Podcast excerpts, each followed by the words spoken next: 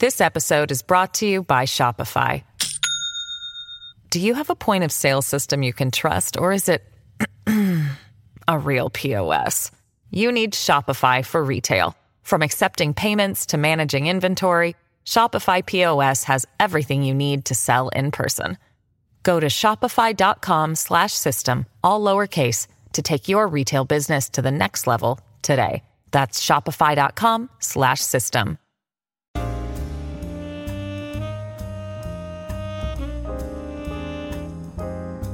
Hello, everybody, and welcome back to New Books in African American History, a podcast channel on the New Books Network. I'm Amanda Joyce Hall, one of the hosts of the channel. Today, we're excited to talk to Hilary Moore and James Tracy about their new book, No Fascist USA The John Brown Anti Klan Committee and Lessons for Today's Social Movements. I found this to be an important book about fearless organizers and activists who created an anti racist, anti imperial, social movement that fought against the normalization of white supremacy during the 1970s and the 1980s.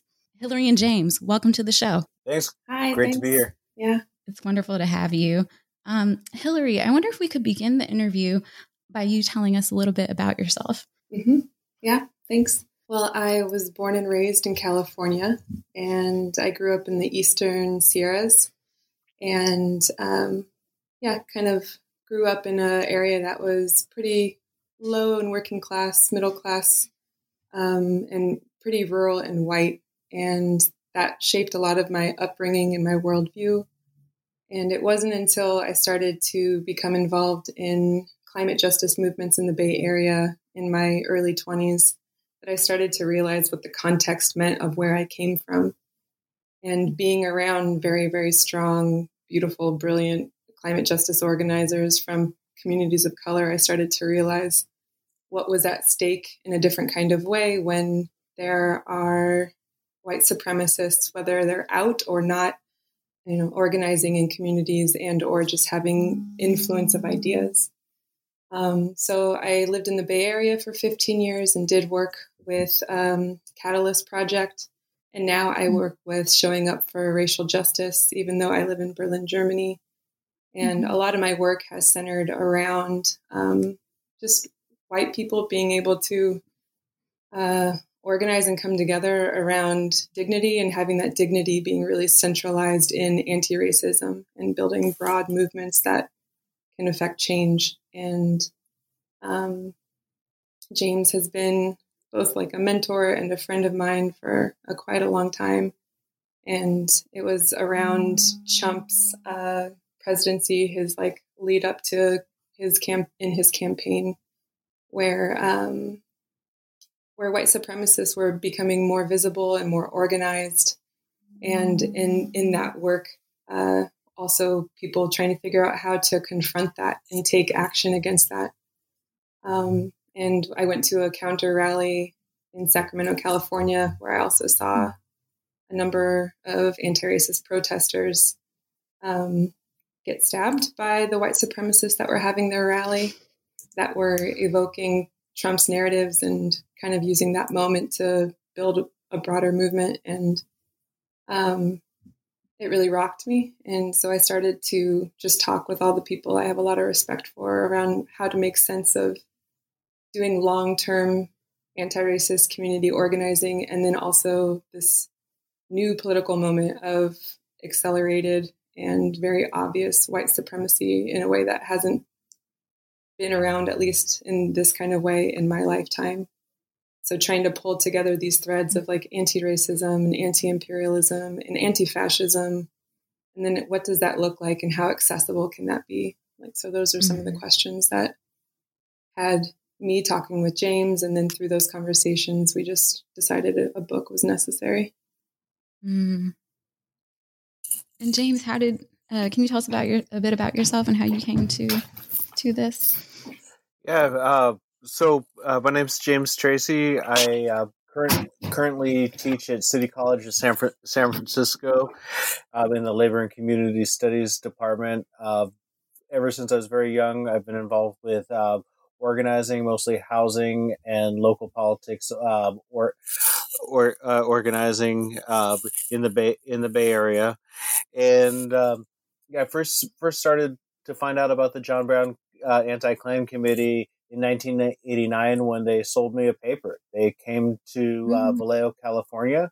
I was about 19 at the time, and uh, they were out doing a counter mobilization against the Nazi skinheads that were trying to organize a white power uh, concert that we talk a little bit about in the book. Uh, and uh, they were doing doing outreach and making the case to uh, myself and our neighbors that we shouldn't join the Nazi skinheads, uh, which was not a hard sell for most of us, given growing up in one of the most racially diverse uh, cities uh, in California, if not the United States. Uh, and uh, yeah, it was definitely a formative, uh, a formative experience watching all of that go down in in my hometown. Uh, many you know many years ago, I was already politicized in many ways, but this really deepened my understanding of um, of white supremacy and um, and racism in the in the United mm-hmm. States at a very, very very young young age, and uh, the experiences stuck with me uh, throughout the years. And so when um, Hilary approached me about uh, doing a book together and possibly studying the John Brown Anti Klan Committee, of course, I um, I jumped at the chance. Okay, wonderful. Well, let's let's get into let's get into that. Um, so yeah, so No Fascist USA is um, highlights the work of the John Brown Anti-Klan Committee. So let's establish some of uh, the information about kind of what it, what are the origins of the John Brown Anti-Klan Committee, um, who is in its membership, and what type of political climate did they grow out of? Yeah. Um, well, the John Brown Anti Klan Committee has a number of threads that kind of merged and formed this organization within these very particular contexts. Um, I think one of the most important pieces, and we begin the book in this way, is talking about what it was like in the late 70s for revolutionaries, radicals, people invested in social change, people who were willing to have big hopes and, and dare to shape society back, and how mm-hmm. this political moment had taken a very deep hit. And COINTELPRO, mm-hmm. the repressive programs put forth by the federal government to investigate and surveil and also execute different leaders in different liberation movements, had had a very deep impact in both movements uh, here in the States, but also then what that ripple effect meant because people were organizing internationally at that time. And so mm-hmm. that was kind of the moment. Uh, we kind of describe it as like on the ropes, like radicals readjusting to a new political terrain. Mm-hmm. And um, in this moment, that kind of also opened up the space for new white supremacist organizing we talk about in the book how the Klan was trying to remake its image and how it was putting forth um, the idea that for white rights and have building organizations around white rights because white people were having uh, their rights infringed if they're not able to get housing, if they're not able to get jobs, if they're not able to get all these things, kind of evoking the idea that people of color, or they were explicitly evoking the idea that people of color and Black people were somehow taking away their rights if they didn't have them, which was absolutely the opposite was happening. Most programs meant to build up the poor and working class or people of color communities lift everybody, lift all the mm-hmm. boats, lift public education, roads access, like all these different programs lift everybody. But explicitly racist organizations like the Klan were using that moment to to basically entrench the idea of reverse racism. So this was the beginning, the bubbling of those kinds of um, ways of thinking about race that really shifted after the 60s. Um, and then also a, a consequence of COINTELPRO meant that a lot of leaders were incarcerated. If they weren't mm-hmm. underground, if they weren't executed by the government, then they were mm-hmm. incarcerated. And so we talk about it in the book too how as specifically white people, especially coming out of SDS and and like in similar organizations, people were white people who were in on anti-racist struggles were now quickly in on political prisoner support work. So the mm-hmm. terrain in that way really shifted quickly. And in that context, um, there were organizers in New York and people who were committed to anti imperialism who received a letter from a Black Panther in a New York State Prison who said that the Klan had power and positions within the prison system, within their the prison that they were being held in, mm-hmm. and basically was like, "This has been public for quite some time, and our demands are not being heard, and actually the risk of us being in here." Not only in the prison system, but having Klan is like the educator or the teacher in, in the prison system or guards in the system. Um, like the harassment and uh, the danger was actually increasing, even though it was publicly known that the Klan was working in the prison. And so basically, when legal sh- channels shut down, people who were incarcerated put out a call asking for there to be an outside pressure, an outside amplifier to mm-hmm. take action and, you know, um, kind of pose the contradictions or pose the moral imperative of like, this is not the world we want to live in. And also apply pressure and make demands that reflect the demands of the people that are incarcerated. And you know, depending on the organization that might be listening to that, they may or may not def- reflect the exact demands of the folks on the inside. It might be watered down or translated in a different way.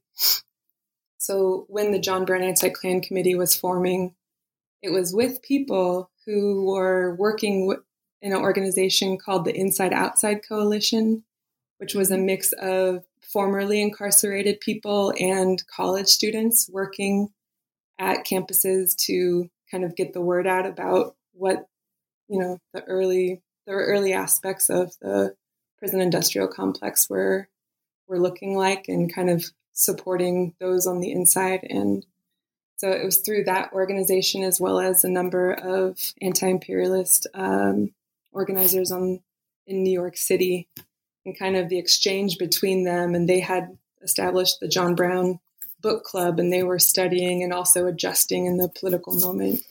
And when that letter came out uh, of the person, his name is Hodari, when he wrote that letter, it was like a mm-hmm. bit of a spark or a catalyst. It was a very clear call of like, um, dominant society is not listening to us, not responding, and not acknowledging what these demands are, and not uh, taking action for the amount of risk that these leaders who are now incarcerated yet another layer of um, danger that they're in. And so the John Brown Anti Klan Committee formed in 1997, really with the idea of acting as a buffer between um, Black leaders and people of color leaders in liberation movements in anti-colonial mm-hmm. struggles acting as a buffer. If the if the state was coming down or if white supremacists were coming down exceptionally hard on that leadership then they wanted a strategic position of like a group of really committed white people who knew why they would want to take action and kind of get in the way of the incoming. And um, yeah james can talk more a bit about the the social movement side of like the lineage that comes from john brown or mm-hmm. John Brown comes out of. Yeah, well, the John Brown Anti Klan Committee initially, as Hilary uh, pointed out, were people from the 1960s and 1970s New Left that were looking for ways to apply their politics in a completely new, uh, new but not unanticipated context. So we see people from Students for Democratic Society, people who had cut their teeth volunteering in the South, uh, in the anti-war movements, uh, Weather Underground, uh, form you know forming different co- uh, collectives like the Midnight Special Collective, and figuring out ways to continue their uh, their politics. When we say that the context was different, well, uh, you know, the, the, right, the the far right at the time had also also organized their own movements, and they weren't called reactionaries for for for no reason, right? Um, mm-hmm. Most of the things that we associate with the new right aren't necessarily the flashy, violent skinheads, white Aryan resistance types. Um, also, during this time, they built their movements through public policy, the tax revolts, the very beginning shots at the welfare rights uh, wars, and of course, funding for public uh, for public schools. Those were all all initiatives that the right used to build their power up. That then culminated in uh, the election of Ronald Reagan in 1980, but and then um, always always depended on this section of their their movement, the shock troops, the uh, the the organ the organizations that were willing to uh, take it to the take it to the streets. So we really see these two movements uh, in this time parallel: the uh, the growth and the victory of the new right, plus the uh, plus you know plus the the outgrowth of the of the new left, uh, trying trying to apply their politics uh, in this new era. Right, and it seems that uh, the book does a good job of tracing. Um, it's also it's it's illuminating. It's it's terrible, but it's illuminating um, how the Klan infiltrates local and federal tiers of government, and uh, and how and how grassroots activists are responding to this. So, um, you write while increasingly quote while increasingly marketing itself, and this is the Klan as a nonviolent cultural institution. Um, it was still a paramilitary vigilante group that was allowed to operate within the shadow of state institutions. And then you, and then the committee um, emerges kind of a, as a response to the way that um, the Klan and the state become intertwined in what you call the political economy of armed white supremacy that began with settler colonialism and the war on Native Americans and continued to impose itself through the enslavement of Africans, slave patrols, and convict leasing system and Jim Crow and deeply shaped the imperialist nature of US foreign policy, and then even onwards to um, shaping the carceral state um, or mass incarceration of, of this period. So it seems that uh, the John Brown Anti Klan Committee is, is really this radical, um, like a movement against this longer history of racial capitalism in the United States. Mm-hmm. Absolutely. And there's one quote, I think maybe towards the end of chapter one or maybe in chapter two, um, when one of the John Brown Anti Klan Committee members talks about Reagan and mm-hmm. the inauguration of Reagan, and also just what a game changer Reagan really was um, mm-hmm. In shifting terrain right, and of course, setting things up for Trump uh, these years later. Um, but the quote is something along the lines of, you know, we hated Ronald Reagan, but depending on how long your view of history is, he wasn't a surprise either. Mm. And I think that what you just kind of pulled out there resonates with, um, I think Laura Whitehorn said that. And um, mm.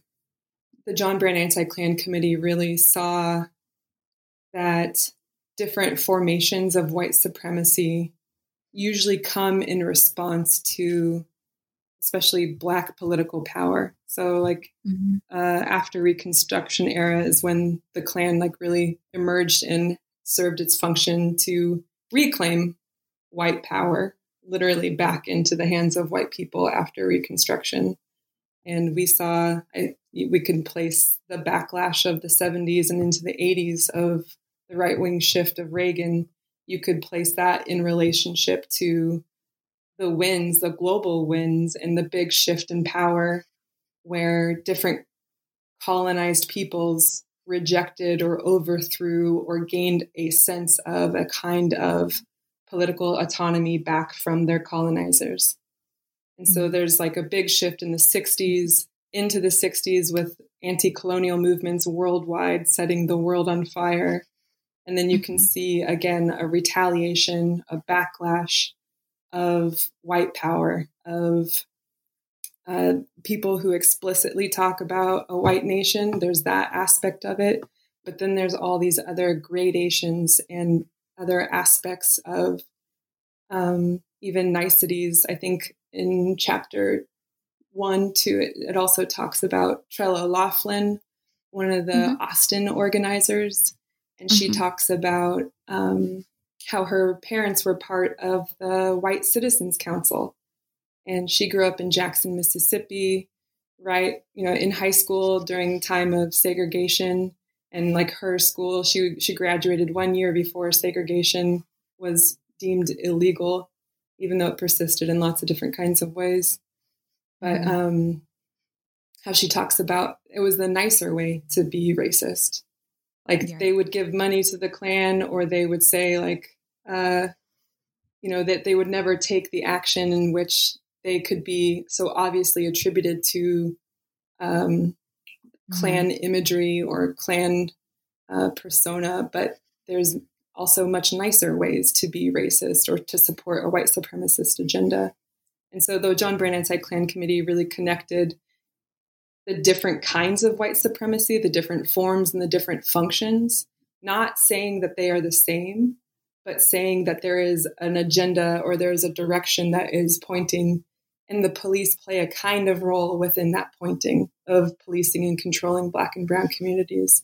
The US empire globally plays a kind of role in mm-hmm. securing mm-hmm. resources and dominating global uh, dynamics. Mm-hmm. And the Klan plays a kind of role domestically, also harassing, controlling, um, applying pressure to Black and Brown communities. So they may not be one coherent, coordinated body, but there are different aspects that are pointing to a logic of white supremacy. And so that was at mm-hmm. the core of the organization. That was really the fundamental organizing principle of the organization. And I think that is also what sets the organization apart from many other anti racist organizers or organizations at the time, especially during the anti Klan movement that was in the 80s, where mm-hmm. I think a lot of people got into motion because the Klan was on the rise. And so it was very anti Klan specific. And while the organization, of course, has anti Klan in the name, it really mm-hmm. brought in these other also international pieces about how white supremacy works and functions, especially in US empire. Right. And um, in terms of the philosophy, uh, where I saw what I recognized was one of the philosophies of the John Brown Anti Klan Committee um, is kind of encapsulated in something that you wrote here. It's um, they they believe that white people had the responsibility to assume the risks that black people experienced every day. And kind of like emerging from that uh, thought i'm wondering if you could explain um, like what the members of the john brown anti-klan committee's relationship to whiteness was um, and how it shaped how they uh, they organized, how they built alliances with Black and Brown uh, led organizations, um, and yeah, and just how it affected their activism in general. Mm-hmm. Yeah, I'll say a couple things and then pass it to James. Um, also, at this time in the late 70s and 80s, of course, white supremacy was being talked about, but not in any kind of way or scale or common language that it is today. And so I think if we kind of uh, time travel back to this moment where this organization, the purpose is really to support movements for self determination and to challenge white supremacy in all of its forms. Like that was what the organization was built around and it's pretty it's a pretty hard line like it's quite bold and then it comes to really interesting conclusions like interesting conclusions are drawn from that and my impression of the organization is that they saw themselves and their whiteness but especially within the terrain of political uh, opportunity as a strategic partner.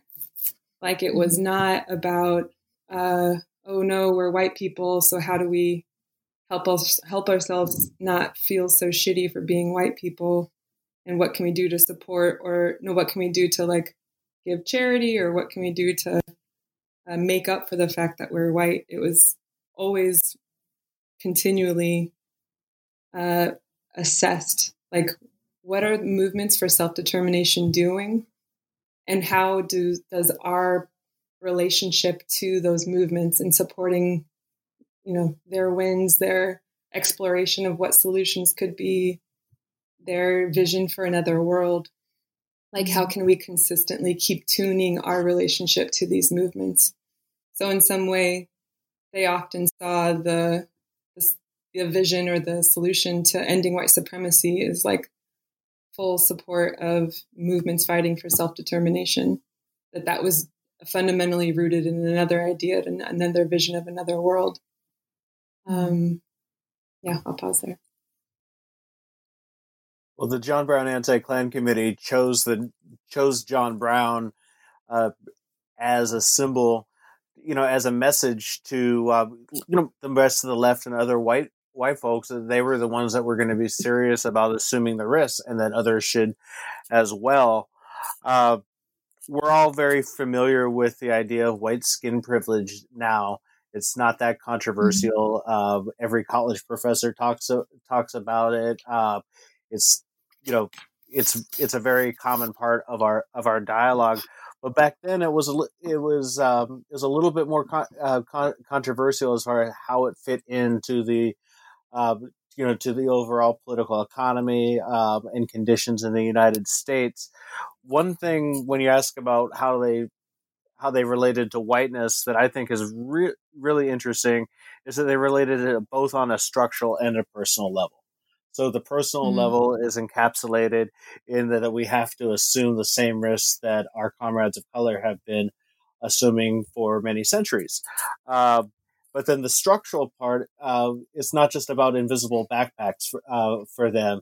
Uh, the structural part is that they're looking at the ways that white supremacy has been sewn in, uh, sewn into capitalism from from the very beginning, sewn into all of our um, institutions and expectations mm-hmm. of our society. So they're um, they're drawing from a, from a lot of different intellectual uh, traditions. Certainly, uh, Du Bois uh, being you know being one, the foundational work of Ted Allen, uh, and you know thinking thinking through about how uh, how white skin privilege is a strategy uh, used mm-hmm. used by rich rich folks are definitely definitely looking at the settler, settler colonial theories put put forward by uh, Jay, J. Sakai and embracing quite a few uh, few of those that took a very pessimistic uh, pessimistic assessment of class, one that I don't share 100 uh, percent, but I can certainly understand,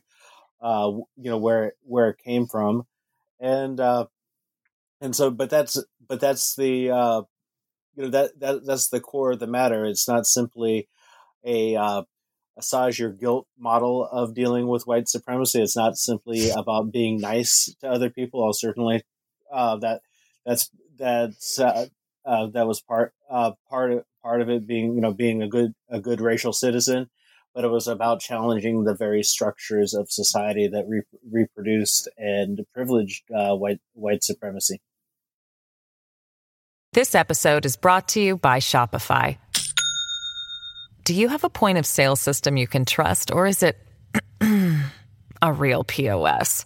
You need Shopify for retail, from accepting payments to managing inventory. Shopify POS has everything you need to sell in person. Go to shopify.com/system all lowercase to take your retail business to the next level today. That's shopify.com/system. Right, and I thought that um, the committee's commitment to um, teaching other white Americans what anti-racist what it actually means to be anti-racist was was a part of kind of what you were just saying is that um it's to do more than you know um, pacify any kind of guilt or anything like that. It is to do more than believe in equality, um, but or or even believe in certain principles. It's to enact a particular vision of the world, and um, yeah, I just thought I just thought that that um, was one of the most important kind of like uh, efforts that the committee undertook. Mm-hmm. Um, so I want to talk a little bit about um, the campaigns and uh, the camp, the John Brown Anti-Klan Committee's campaigns, and the work that they did in keeping, well, in actually creating a national movement um, and keeping that national movement on the same page or keeping it unified. Um, so you mentioned the Stop the Killer Cops campaign, Blue by Day, White by Night. Um, I'm wondering if you could speak to uh, the local and national registers of the committee and the ways that that was kind of forged because I think we look around, you know, the United States today, we see that there's a lot of good work happening at local mm-hmm. levels, but how does it um, get to the level of national, becoming a national movement? And I think that uh, the way that you narrate the the story of the committee um, shows kind of how organic how it can how it can do that organically or how local local efforts can become something of significance nationally. Mm-hmm. absolutely. Yeah. Um, well like we were saying the organization really came out of a call and they were a response. And from that point on, then it was just a continual renegotiation of what is most effective or what could be most useful in supporting movements for self determination. And with if that's the compass, right? If that's the main question that you kind of read your campaigns on or make adjustments here or create new chapters by, that's a really different set of strategic mm-hmm. questions mm-hmm. um, than a whole other set of questions, which could be, you know, where are we going to get the most people, or where are we going to get, you know, the most uh, tweets, or you know, most mm-hmm. visibility. So it was again like the emergence of different chapters was also in response to um, different conditions on the ground, and it looked really different on the ground. Not one chapter was exactly like another. Mm-hmm. And um, it started, of course, like in the, on the East Coast, and then it emerged also uh, in New England area. There was a couple of chapters that came into being that were shorter lived, but came into being because there was another incarcerated leader who needed support and needed a bit of a network around them to help them get through the lived experience of being incarcerated, imprisoned. Mm-hmm. Or there's other chapters that really emerged, like in Chicago or Austin or San Francisco. There was LA. Um, each of these chapters emerged because there was already um, different organizations, different movements, like the Republic of New Africa, or mm-hmm. um, the Black Liberation Army or different uh, like brown berets, like in action. So different organizations that were fighting for self determination and in work that were also asking for uh, strategic support, also asking for public presence of white folks that were quite committed to something similar. And so um, sometimes yeah, it looked really different in different ways. Uh, in in the Austin chapter, uh, the John Brown Anti Klan Committee really started forming coalitions with the Black Citizen Task Force and the Brown mm-hmm. Berets, mm-hmm. creating a strong, broad based coalition that mm-hmm. was supporting um, like voting rights and registration and people getting jobs. So doing the support work necessary for these like community based organizations on the ground. And then also, they were a kind of leadership on the ground uh, as the John Brown Anti Klan Committee was uh, going toe to toe with different Klan efforts, uh, like Klan Watch. Um, they were on the border border watch. Uh, the Klan was getting highly militarized on the border, kind of taking up or filling in the role of border patrols. And so then they were, the John Brown Anti Klan Committee was organizing against the proliferation of that organizing. So mm-hmm. it, it looked really different in different ways. And then I think in creating like a national response or a national movement, um, there was different aspects of coordination. So John Brown members were both coordinating with local organizations where they were working with on the ground. And then there was also relationships with just broader movements that were happening at the time, like I said, with the mm-hmm. Republic of New Africa and the Black Liberation mm-hmm. Army. And at different moments, those folks were also kind of providing like guidance or vision around what was needed. So in 1983, when like after the Greensboro massacre and it was getting very obvious that the Klan and different Nazi formations were starting to make uh, unusual alliances when Reagan was really carving out more space for white supremacist organizing and using hushed tones to do it, but also um, like not acknowledging the impact of the Greensboro massacre. Uh, a lot mm-hmm. had shifted in the first three years of the 80s. And the a number of people were kind of pointing to the fact that um, what we need now is a more unified vision. And so the John Brown Anti-Klan Committee, in fact, was more sparse, parsed out. And then the, in the 80s, in response to those folks and the people that they were working with, decided to strengthen the organization more nationally and so mm-hmm. started to come together and share stories across different contexts and start to like kind of take on a more national presence even though still it was only 12 chapters throughout the arc of its life i think it was 13 mm-hmm. years of the organization but they started to move or try to have a more of a national presence in that way mm-hmm. i would and, just really oh go ahead mm-hmm. no go ahead I would just really organize. I mean, I'm sorry. I'd re- uh, underline the idea that the John Brown Anti-Klan Committee were just one part of a movement. Uh, you know, like the National Anti-Klan Network, anti, you know, ARA, uh, Anti-Racist Action, uh, and many, you know, many more. You know, people, you know, even uh, teachers' unions were uh, were coming up with right. curriculum to teach anti-racism in their in their cl- classrooms, and that that in itself was a risk. Uh, so when we talk about the nat- the the national scope, just uh, thinking about there's so much stuff going on, both formally in uh, in organizations and networks like the ones we've we both mentioned, but also spontaneously. I re- remember people running to uh, Kinko's copies just to make flyers. Say, "Hey, white supremacist band uh, is playing down the street in Berkeley. Uh, you know, on Friday. Let's all go. You know, let you know, let's all go and shut shut them down. Lots. You know, uh, there was lots of different uh, types of movement going um, going on, not just the anti uh, anti Klan committee. Right, and and with that, um, um, I'm wondering if you could tell us more about some of the tactics um, that uh, you describe in the book uh, that the committee kind of like invents one of my one of the ones where I had to pause and, and laugh um, was the graffiti sandwiches, the graffiti, the gravel sandwiches.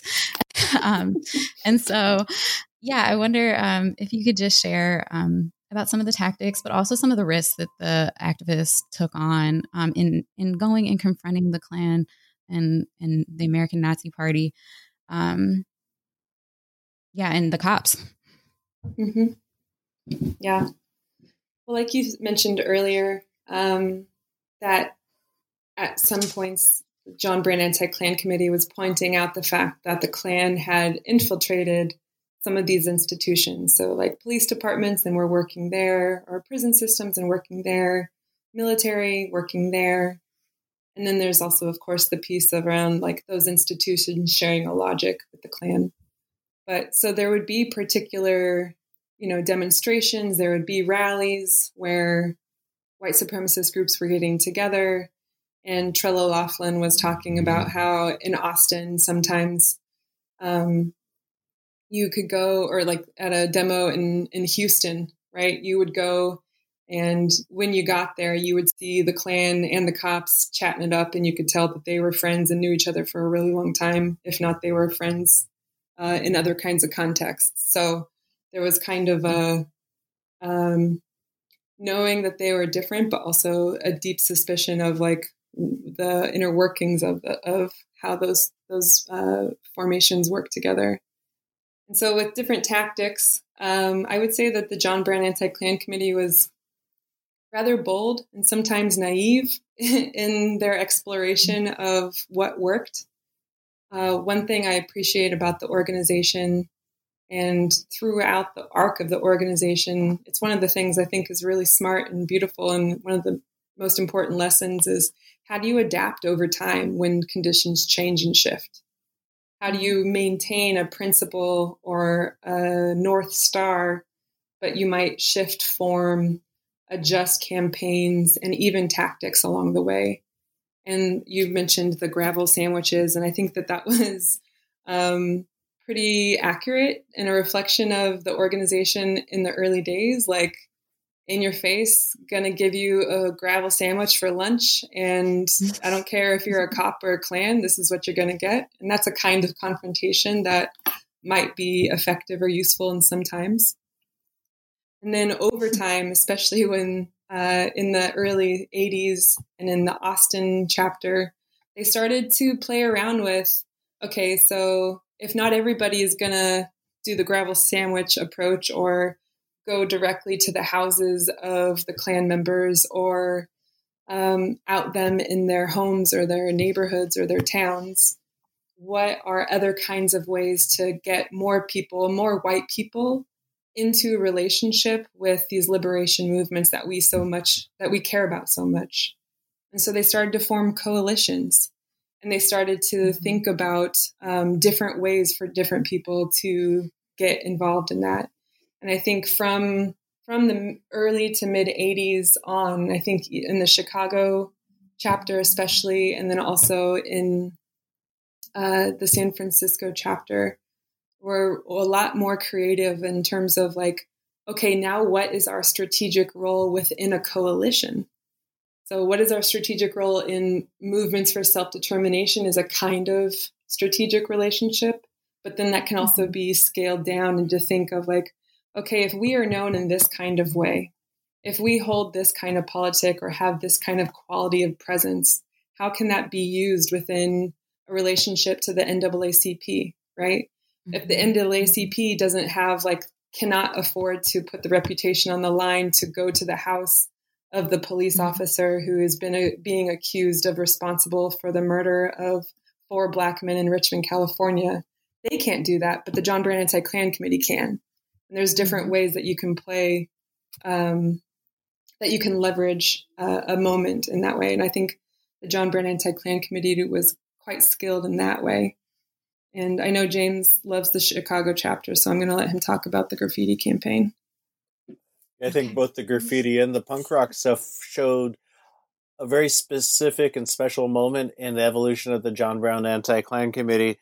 So in Chicago, especially in Uptown, uh, but many other uh, neighborhoods, there was a spate of racial graffiti, which should not be surprising to anybody who knows Chicago because it is one of uh, one of the hotbeds. Ha- always has been a hot hotbed for mm-hmm. Uh, racist far right or uh, organizations. Most people are familiar with it through the famous Blues Brothers scene, but during this time, the racist graffiti was going all over the place. The John Brown Anti Klan Committee could have just chosen to gone and painted it over themselves and taken pictures of themselves doing this brave act and uh, you know getting into tussles with the skinheads. But no, they built a broad coalition of church groups, a few leader, uh, a few arts groups, and labor groups.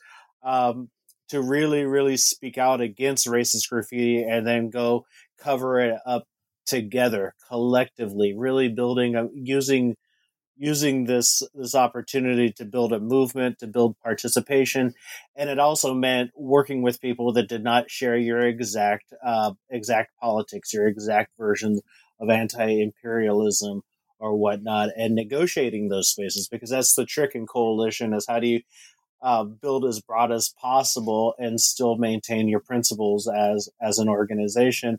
I think they did really well. And what's what was so important about this intervention is that anybody who grew up in the 80s recognizes how graffiti, how the dialogue in graffiti was mm-hmm. was always deployed in a racist way to just reinforce what whatever the the right's mess, messages were around morality and race and the degradations of cities, telling stories about uh, about mm-hmm. the cities moving moving the conversation away from the impacts of neoliberalism during this time and moving it towards that the problem is your local tagger, right, and all the all the racist codes that co- that come with that. So they really turned it on their uh, turned that conversation on its ear, whether they uh, whether whether they intended to go that far or not. I think they did, and and on McGromskin, I believe you know culture you know dealing with with the impacts of, of culture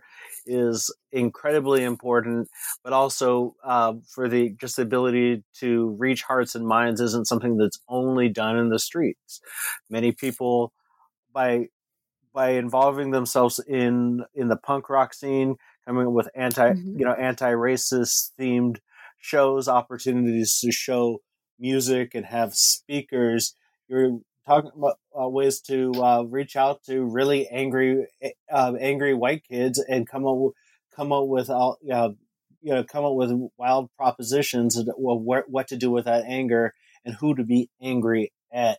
Uh, I think it's it's a it's a it's one of the I think it's one of the most special contributions of the John Brown anti anti Klan committee. Uh, and then you, you see this being expressed uh, you know exp- expressed in the famous uh, Oprah Winfrey episode when uh, she had had a, uh, members of White Aryan Resistance on, and the John Brown Anti Klan Committee.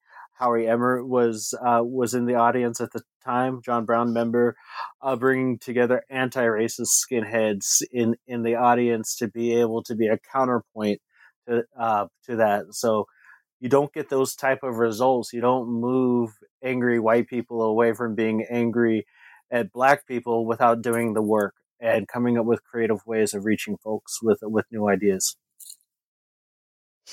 Right. And I'm so glad that you brought that up because I definitely don't think we can talk about the 1980s without talking about culture as being a integral terrain for um, political struggle.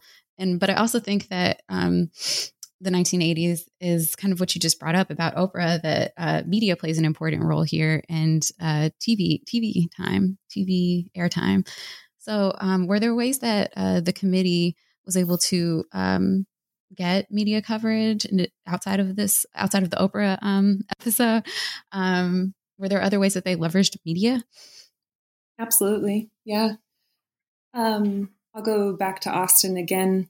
Uh, this was also the moment where public access television was a tool for communities to use. And it was far more accessible, of course, than what we have access to today. Um, but Trella Laughlin was one of the people that uh, created a show called Let the People Speak. And that was an effort to amplify uh, the campaigns of the Black Citizens Task Force and the Brown Berets. So she would interview different organizers in those groups every week and just have a chance for the Austin community and, of course, beyond to hear like what's the work they're doing and why. And so when you see the Black Citizens Task Force, you know, in your neighborhood or making demands at City Hall, um, gave just their campaigns a far greater reach.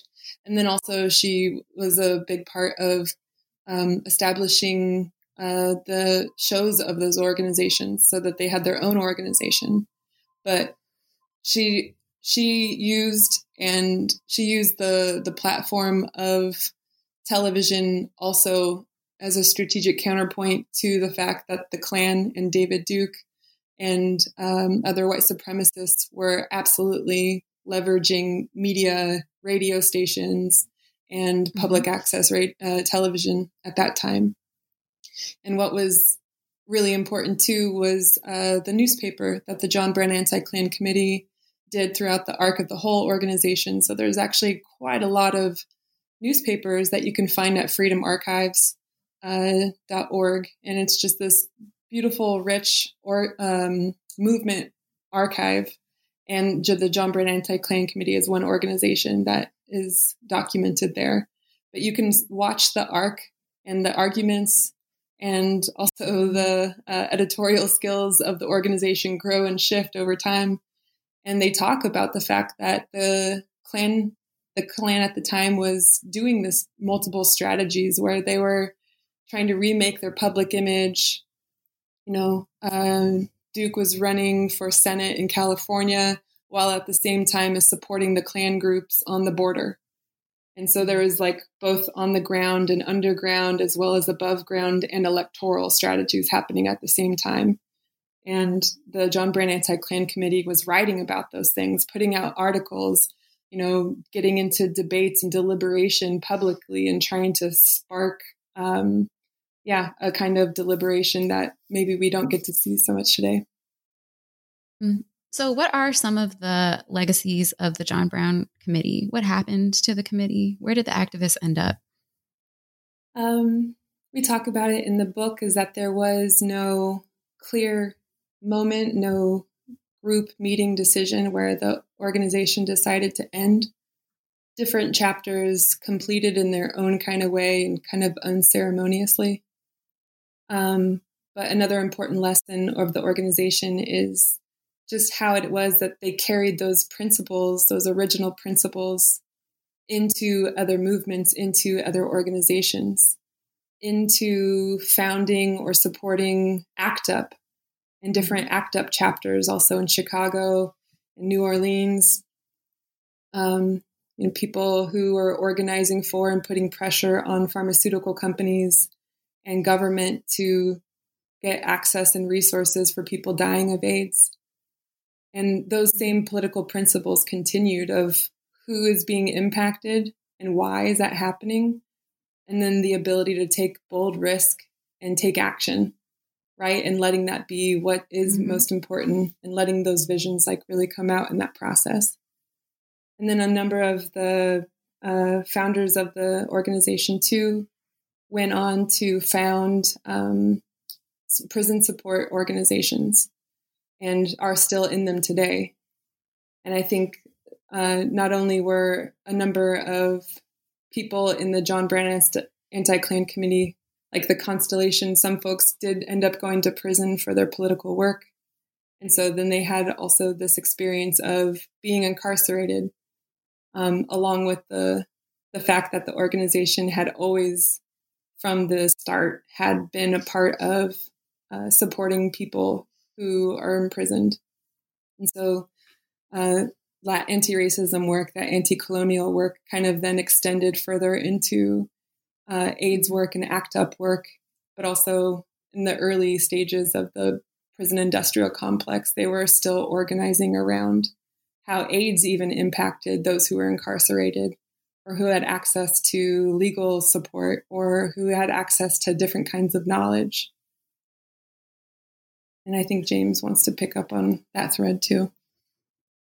Uh, the uh, the women the women who really uh, threw them threw themselves into the anti uh, prison work, uh, Nancy Kurshan, Pam, Pam Fadem, Linda Evans. I mean, they had something to uh, to grapple with, which is the understanding you know of what a blurry line it is between being a social prisoner and being a political prisoner in the United in the United States, and a lot of a lot of their intellectual work, a lot of their activism, I think, is one of the links between the uh, 19, you know, the 1970s prisoner prisoner rights movement and what eventually became known as uh, as abolitionism. Not not too many people were mm-hmm. using the word prison abolition at the time, even though it, we first see it being used as early as 1973, but it wasn't in you know, kind of mm-hmm. common common parlance at the at the time. And so as they were supporting people who uh, who were there for political activities, uh, they were you know they were also becoming much more aware of the um, you know the growing prison industrial complex and doing a lot of foundation uh, foundational work that we still see uh, being carried um, you know carried on uh, carried on today by organizations like Critical Resistance and many many dozen, dozens of others. And I was very very touched. Maybe hopefully a historian listening to this out there will pick up on this. We'll give this this idea to you for free. The new the new left uh, new left uh, mm-hmm. pl- prisoners of war and political prisoners that went on to do do groundbreaking popular education and uh, mutual aid work around AIDS uh, is something that I think uh, scholars will be looking at for you know hopefully for many years because it's uh, it's certain it's things approaches and tactics uh, that have been incorporated into main, mainstream harm reduction, mainstream aid, AIDS approach.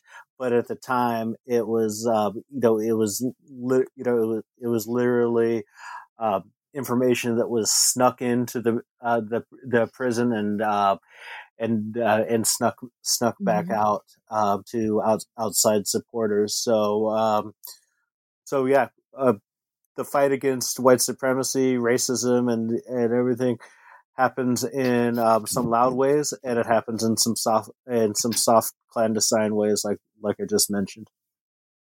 Right, and I think I'll, I'll uh, um, kind of add to perhaps what you just said about um, our understanding of the left. So I guess a question, maybe perhaps both of you can chime in. Um, but what does our what is this what does this knowledge of the John Brown committee add to our understanding of the left in the last 2 to 3 decades of the 20th century? It's a fabulous question. Um, What's your take? Yeah.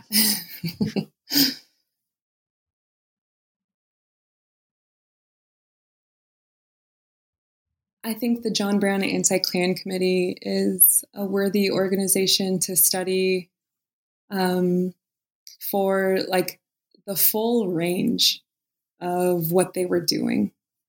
And we were excited to write about this organization because there's also many aspects to the organization that, you know, we get the vantage of hindsight. And we get to make our assessments today based on our experience today. And so we can look back and be like what were they thinking? Or what was that about? But what is really important as activists and organizers but also as uh, writers with history and memories of these folks who have dedicated their lives to these movements.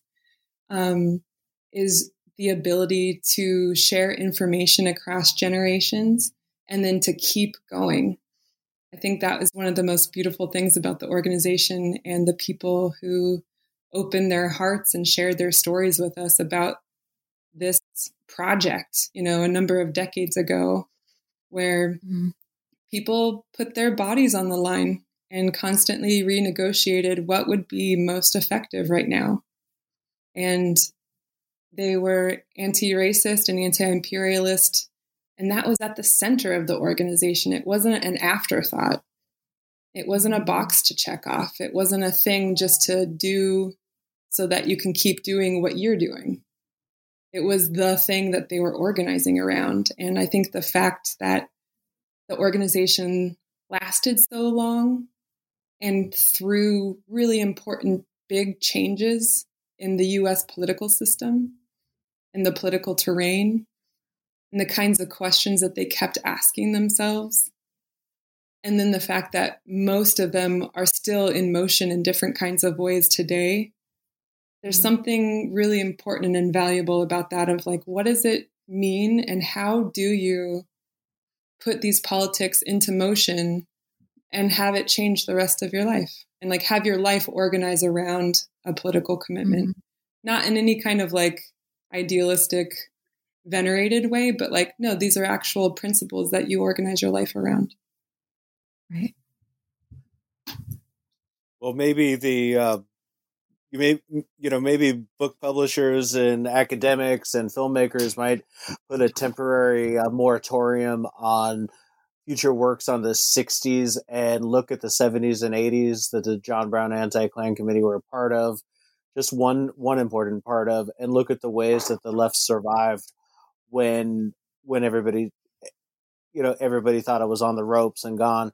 Left activity uh, ranging from mil- you know from militancy all the way to electoral work and all points in between uh, the, the, left persisted. Uh, so if there's a ray of optimism in this book i think that's one of them right i agree um, so let's move to the 21st century. Um, i love that the book is framed um, as having lessons for today's movements. So, can you distill um, what some of the lessons are that we should draw from the story of the committee for confronting all of the issues that we have today from the carceral state, widespread inequality, um, just anti Black, anti queer violence all around us, climate change, so many things. Um, mm-hmm. Yeah, what lesson should we draw from this? Uh, well, we talked about a number of them I think in general, it can be kind of summed up of what is the practice of solidarity. And I mm-hmm. think that in the time of COVID right now, we are in the same question, although it takes on a different kind of context of what is mutual interest, what is mutual aid, how do we actually work together in a way that lifts each other up, but also acknowledges that certain people just experience a disproportionate impact in a racialized capitalist our society and especially in the US in, in a kind of way. And so like that question gets to be an evolving question and, a, and it can be a question of creativity. It can be a question that gets to open our minds and open our visions out.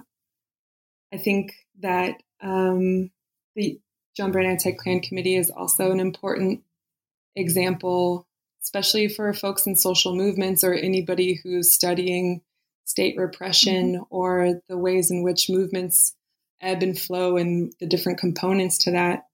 Um, and that has to do with grand juries and when people are mm-hmm. willing to take larger, bigger risks to confront the state or to push back on corporations what is the crackdown that happens and then how do people come together and i think the john brown anti-klan committee is a really good example of um, kind of navigating the waters first from like self-righteousness or like a really strong political line that pushes people away and then the fine-tuned skills that you need to still have a political line but that draws people closer and i think that they are a really important study in in knowing how movements have done that previously. So today that we don't need to recreate wheels.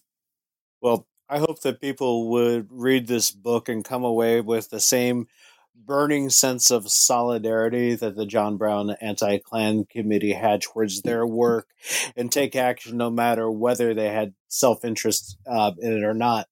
But if that's not going to work for folks, I will just remind people that this history shows us that as the James great writer James Baldwin said, if they come for you in the morning, they'll be back for me at night. By allowing these movements to grow, both on the streets and in the electoral arena, that sinks all boats of eventually. The public policy that Reagan was able to push through certainly uh, harmed black and brown people first, but then kept mo- uh, kept on moving uh, through union busting, uh, through the slashing of the social safety net, through the decimation of educational opportunities, and uh, has harmed the working and middle and poor white uh, white folks as well. And uh, so, I hope people take take that and then apply what you know, take action in any in any way that makes sense in their own communities. Right. I like that. Yeah, we should forge solidarities. We should build coalitions. Should take action. Those are, yes, three important lessons you can learn. Good old fashioned family values. well, Hilary and James, we've taken up a lot of your time. But before we go, I want to ask about what projects you're working on now. In a couple of weeks, on May 12th, I have another book coming out. It's uh, a book for climate activists around the world, but it's also geared towards what's happening in Europe, where far right and racist groups are really leveraging the climate crisis to forward their agenda.